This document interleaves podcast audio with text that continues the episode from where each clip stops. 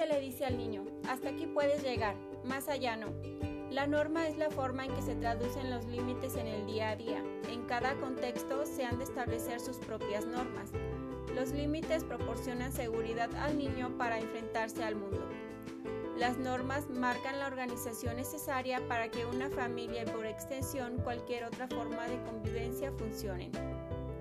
A través de las normas, el niño aprende qué está permitido y qué no está permitido. Y para ello es necesario decirle en ocasiones la palabra no. Y mantenerlo siempre que sea necesario. Según el autor English Montessori High School 2013.